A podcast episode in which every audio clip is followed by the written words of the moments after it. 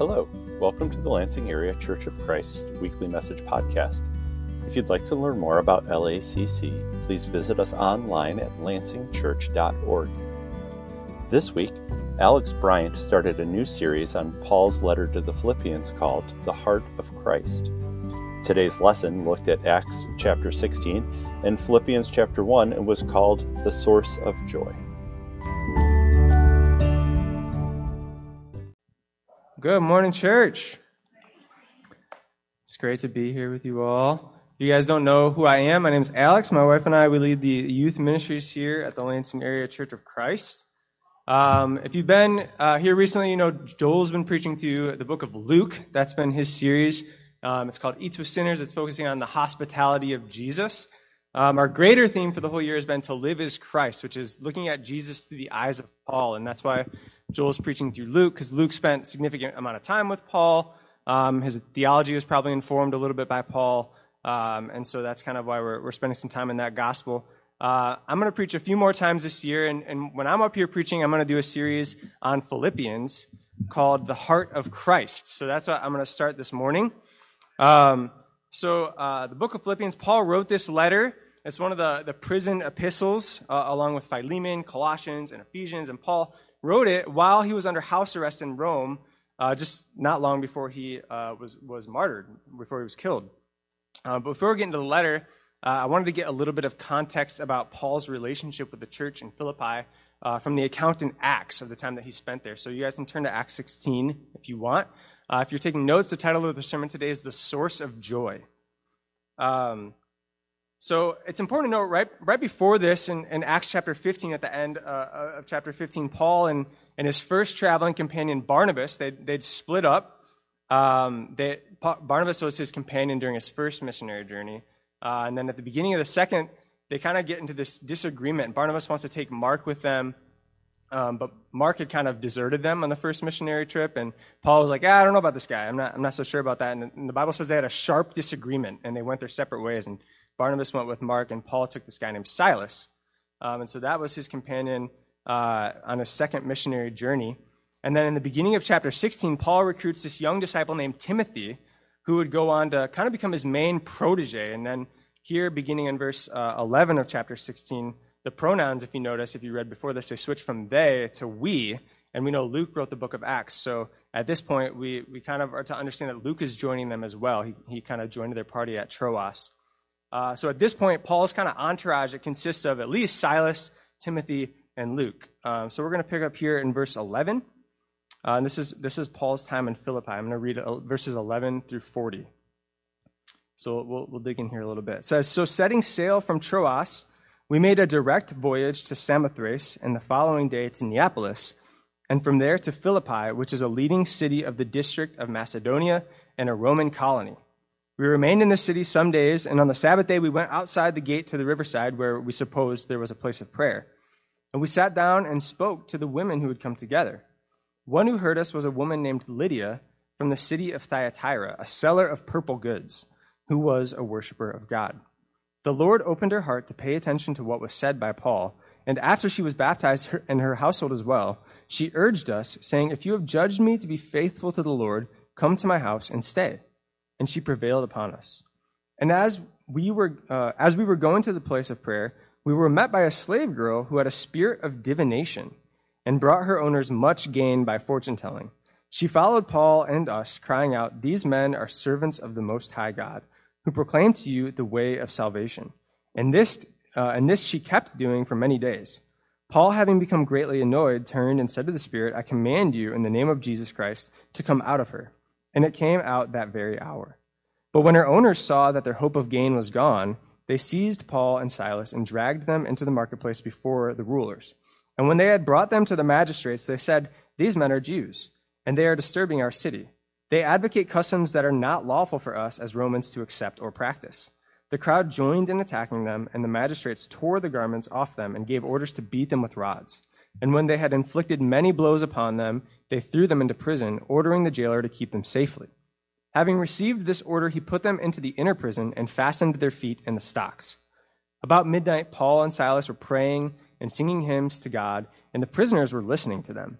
And suddenly there was a great earthquake, so that the foundations of the prison were shaken. And immediately all the doors were opened, and everyone's bonds were unfastened. When the jailer woke and saw that the prison doors were open, he drew his sword and was about to kill himself, supposing that the prisoners had escaped. But Paul cried with a loud voice, Do not harm yourself, for we are all here. And the jailer called for lights and rushed in, and trembling with fear, he fell down before Paul and Silas. Then he brought them out and said, Sirs, what must I do to be saved? And they said, Believe in the Lord Jesus, and you will be saved, you and your household. And they spoke the word of the Lord to him and to all who were in his house. And he took them the same hour of the night and washed their wounds, and he was baptized at once, he and, his all, he and all his family. Then he brought them up into his house and set food before them, and he rejoiced along with his entire household that he had believed in God. But when it was day, the magistrates sent to the police, saying, Let these men go. And the jailer reported these words to Paul, saying, The magistrates have sent to let you go. Therefore, come out now and go in peace. But Paul said to them, They have beaten us publicly, uncondemned, men who are Roman citizens, and have thrown us into prison. And do they now throw us out secretly? No. Let them come themselves and take us out. The police reported these words to the magistrates, and they were afraid when they heard that they were Roman citizens. So they came and apologized to them, and they took them out and asked them to leave the city. So they went out of the prison and visited Lydia, and when they had seen the brothers, they encouraged them and departed. Okay, that was a lot that happened in, in a pretty short amount of time, I think. Uh, I'm, I'm going to break it down real quick. I think there's kind of three main things that happen here. First, they meet Lydia, who's this, this prominent woman in the city of Philippi. Uh, they make their first conversion and they establish a house church in her house. That's a pretty good start. Um, then they drive out this spirit of divination out of this slave girl, which I think is a really interesting story. I feel like you could really kind of get lost in the weeds with it. I'm not going to dive too deep into it, but it's interesting that Luke is pretty careful with how he words this. He doesn't say it's an unclean spirit, which is a phrase he uses other times.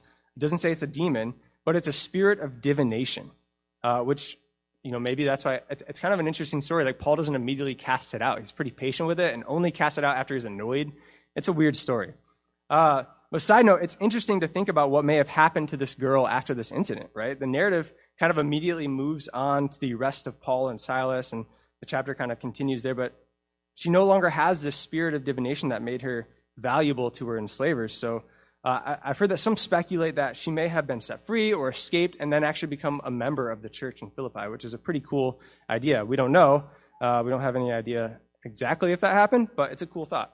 Um, so that's that's a tangent, but um, I just thought it was interesting. So, third thing that happens in Philippi is they spend a night in prison.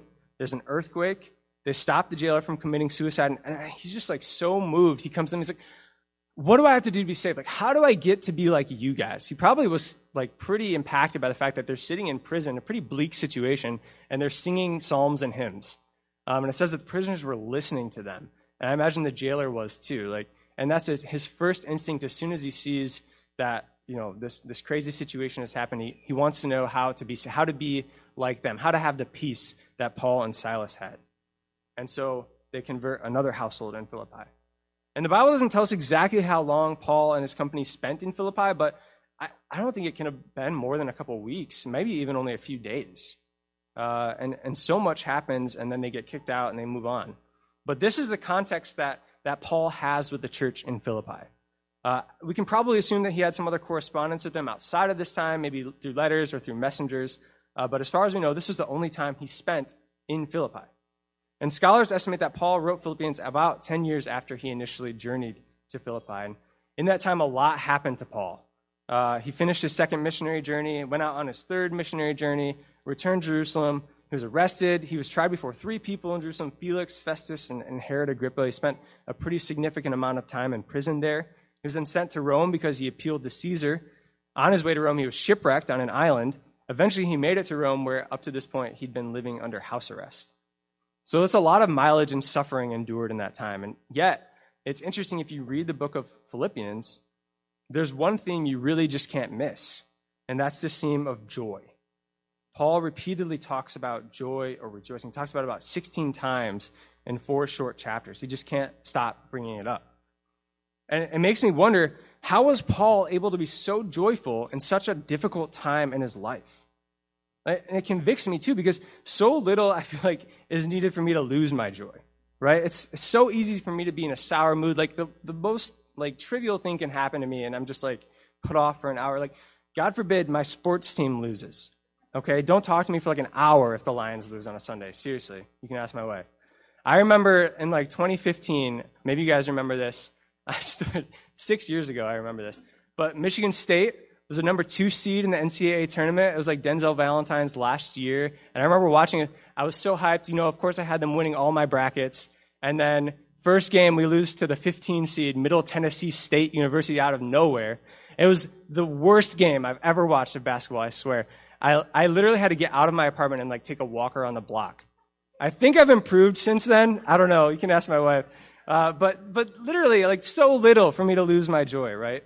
Yet Paul, he's endured so much, so much more suffering than I have, and is currently in, like arrested, sitting under house arrest, and yet he can talk about how much joy he has.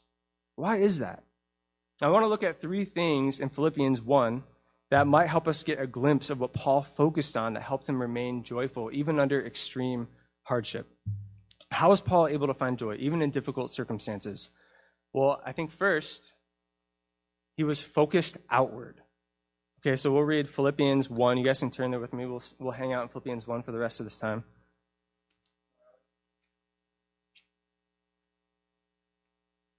Okay, Philippians 1, starting in verse 1, it says, Paul and Timothy, servants of Christ Jesus, to all the saints in Christ Jesus who are at Philippi with the overseers and deacons, grace to you and peace from God our Father and the Lord Jesus Christ.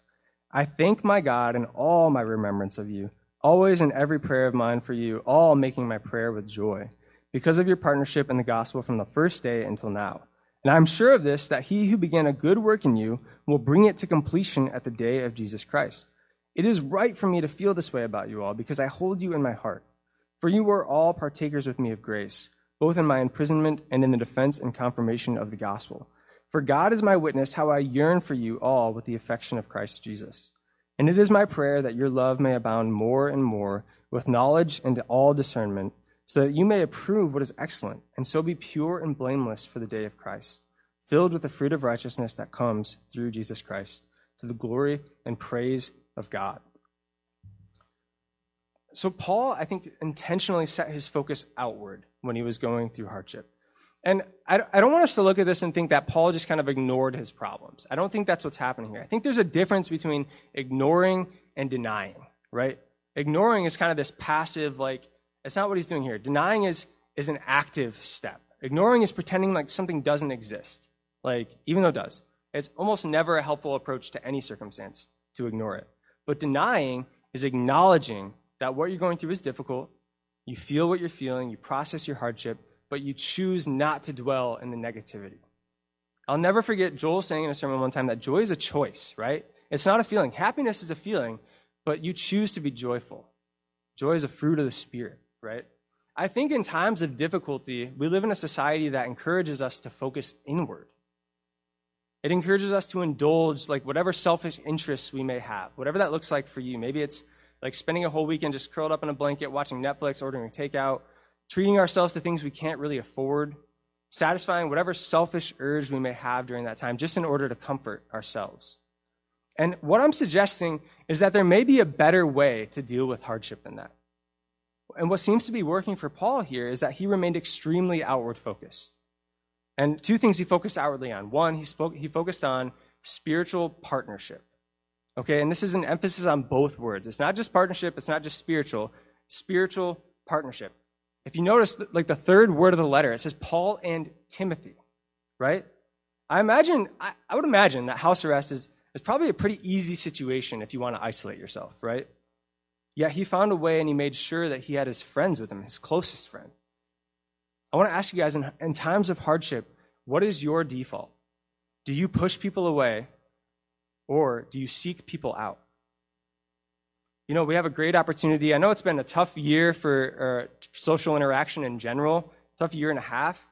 Um, but we have this great opportunity. We have house churches coming up. We're reconnecting. We're rekindling those house churches. It's a great opportunity to build or reconnect with people that you've lost touch with.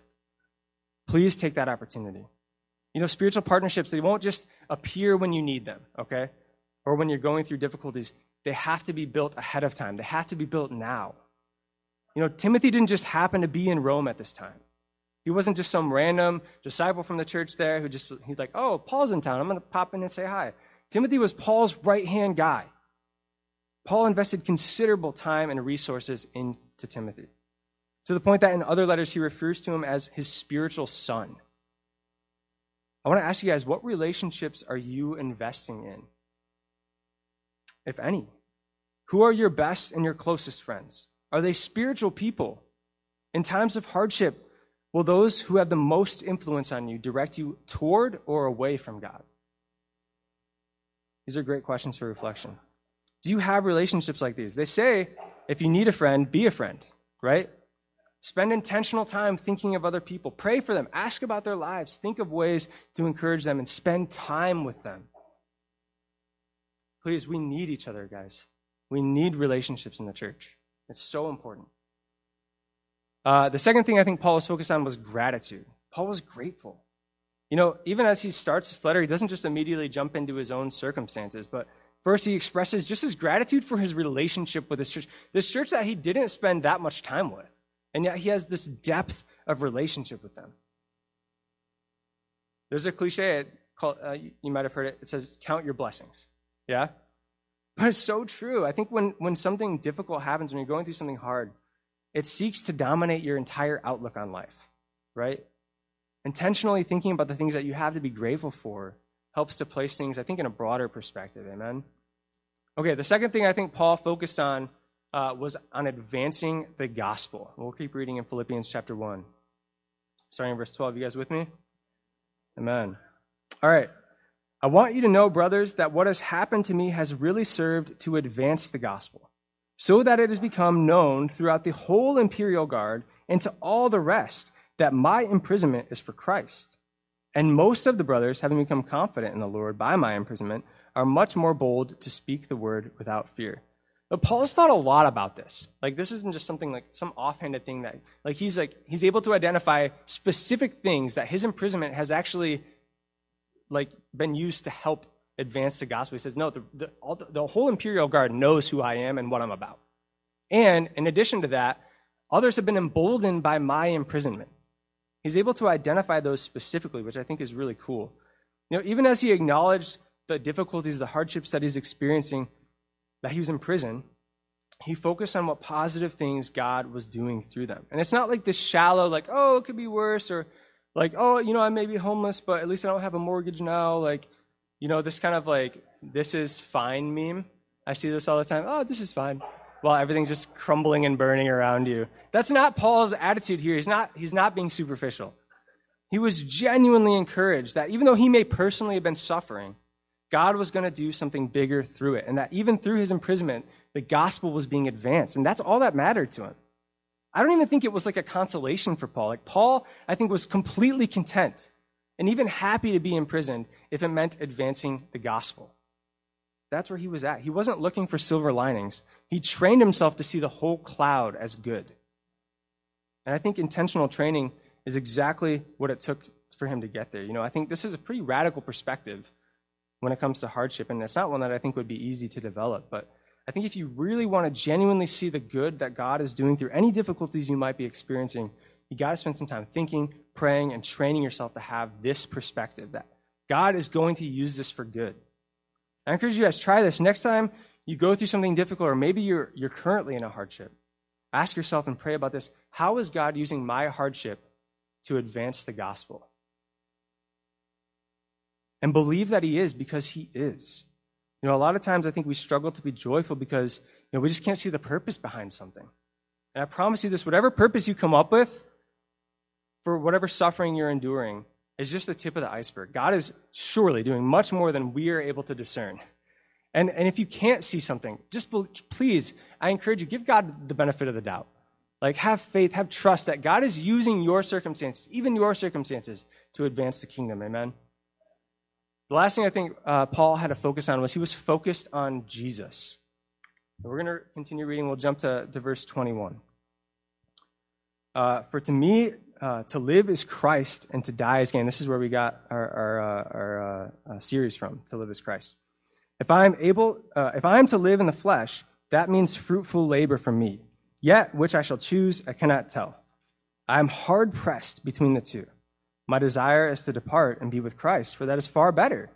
But to remain in the flesh is more necessary on your account. Convinced of this, I know that I will remain and continue with you all for your progress and joy in the faith, so that in me you may have ample cause to glory in Christ Jesus because of my coming to you again. I think Paul just thought about Jesus all the time.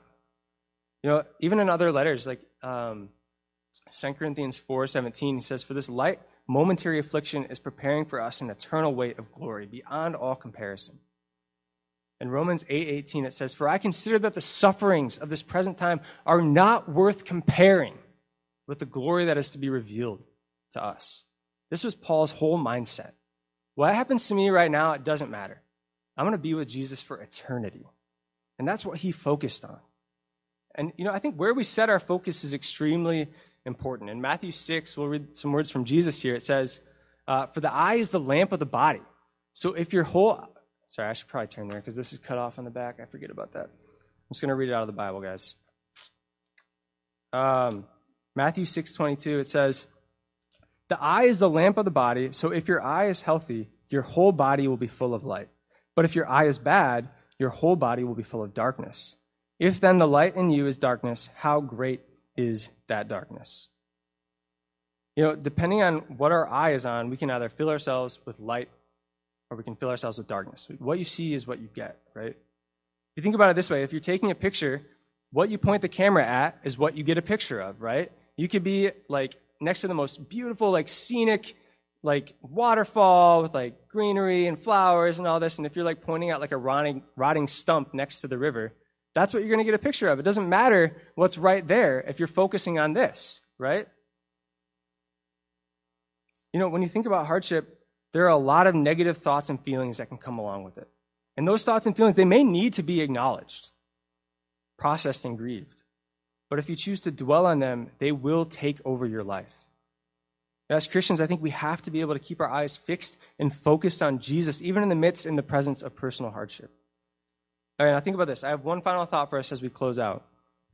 We need to keep our eyes focused on Jesus in difficult times. So, what do you think? What did Jesus focus on when he went through the most difficult thing any human has ever endured in history?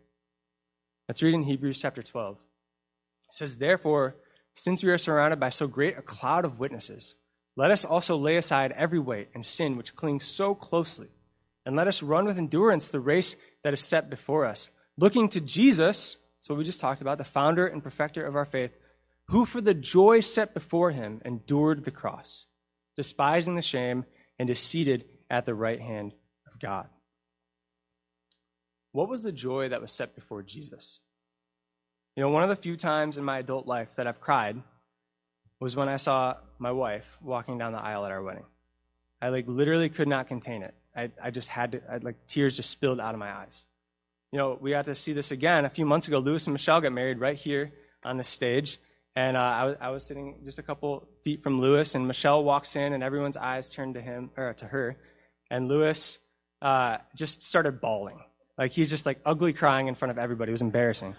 uh, I was like, get it together, man. No. Uh, but that's like, why did he cry? It wasn't out of sadness, but out of pure joy seeing his beautiful wife walking toward him, knowing that he was going to spend the rest of his life with her. Do you know that the Bible says that you are the bride of Christ?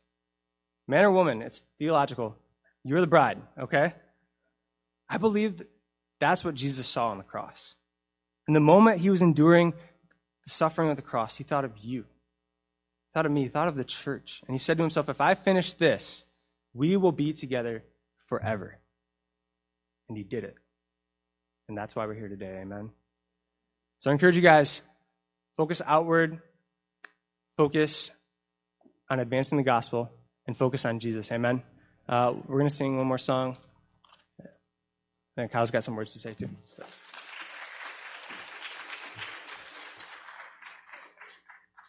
Amen. Thank you, Alex, for sharing that awesome message with us. Uh, two things. Just want to say the first thing is if you're visiting with us and you're interested in studying the Bible or being a member of our church, we have a Go with God study series on the wall there, so you can take a booklet and study with someone who's a part of the church here.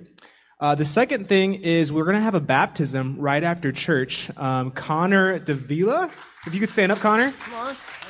He's getting baptized, so you guys can hang around after worship to see him get dunked today. So that, that's going to be awesome. All right, so you guys can stand up. We're going to sing uh, one last song. Hey, while we're standing, I just want to say a prayer. Uh, the Freeland group is here. Connor's getting baptized. It's so great. And uh, and Charlie, the, one of the brothers from there, he actually went into the hospital with some blood sugar issues. So I just want to pray for him and pray before we sing this last song, and then we'll gather up for the baptism uh, in like 20 minutes. So let's pray. Uh, Lord, we just thank you so much that we got to worship you today. Thank you so much for uh, Franco doing such a great job leading our hearts in communion, and for Alex preaching the word for the worship team, and for this church family. We're so blessed. Uh, we want to pray uh, specifically for Charlie uh, that you'd heal him up all the way. And uh, just thank you so much for that Freeland House Church that we get to celebrate with today. We praise you for the joy set before us. In Jesus' name, amen. amen.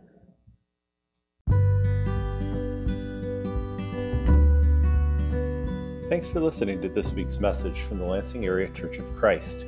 While we're happy to share this message via podcast, we'd love to pray and worship with you in person. To learn more about our services or to connect with us, please visit us at lansingchurch.org. Have a great week and go with God.